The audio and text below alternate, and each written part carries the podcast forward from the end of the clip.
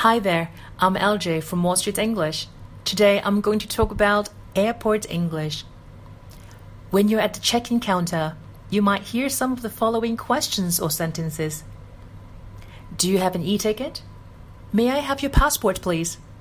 Do you have a carry on bag? Are you checking any bags? Would you like a window seat or an aisle seat? Could you place your bag on the scale? Is the flight on time? You board at gate 102.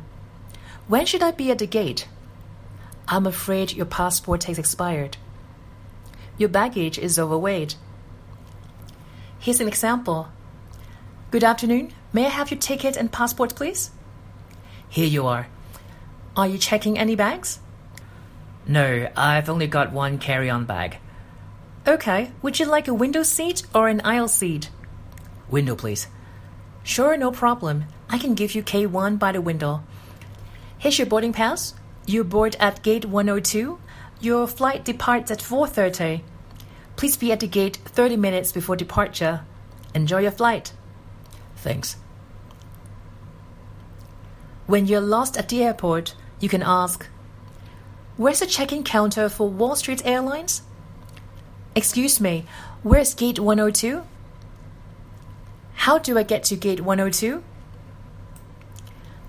When you need to go through the customs, you might hear, Please lay your bags flat on the conveyor belt or use the bins for small objects. Take off your shoes. Do you have anything in your pockets? Keys? Cell phone? You must dump all food or beverages. When you're waiting for your flight at the gate, you might hear some of the following sentences. Wall Street Airlines Flight A241 to Osaka is now boarding. Please have your boarding pass and passport ready for boarding. We're now inviting passengers with small children to begin boarding. We would like to invite all passengers to board. This is the final boarding call for Wall Street Airlines Flight A241 to Osaka. That's it for today. See you next time.